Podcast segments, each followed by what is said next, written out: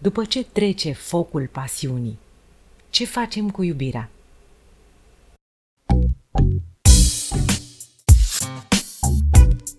Teoria lui Teo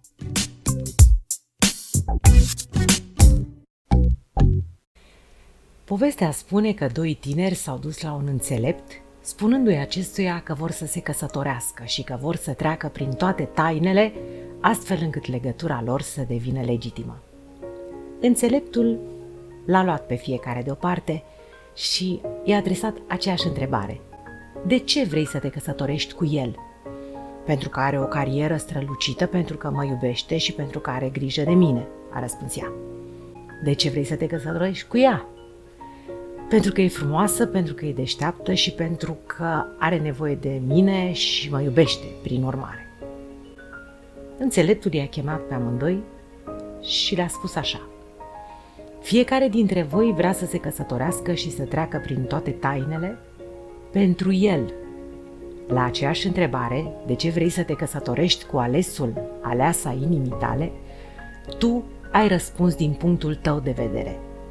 Se întreabă vreunul dintre voi ce se va întâmpla în clipa în care focul pasiunii de început se va stinge? Pentru că acest foc, această nebunie de început, știți bine că lasă loc unui jar care urmează să dureze cât mai mult cu putință. Eu cred că iubirea, odată ce pasiunea și jarul au început să se domolească, ar trebui să răspundă unor întrebări. Ce vrei să fii pentru celălalt? Vrei să fii ajutor? Vrei să fii sprijin? Atunci ești pe calea cea bună. Vrei să reprezinți pentru el liniște și calm confort, casă, masă, să-i ții de foame și de sete, atunci te afli pe drumul corect.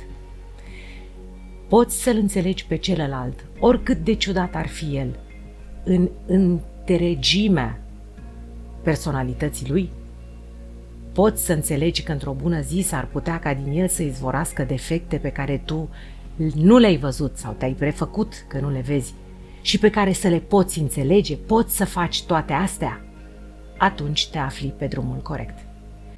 Dacă însă găsești în iubitul sau iubita ta sursa ta de fericire, e posibil să fii egoist. S-ar putea ca această sursă de fericire să nu mai existe dintr-un motiv sau altul și vei da vina pe el și nu pe tine care l-ai investit pe el ca fiind sursă a fericirii tale. Sursa fericirii tale ești tu această sursă se află înăuntrul tău, nu pune pe umerii omului iubit.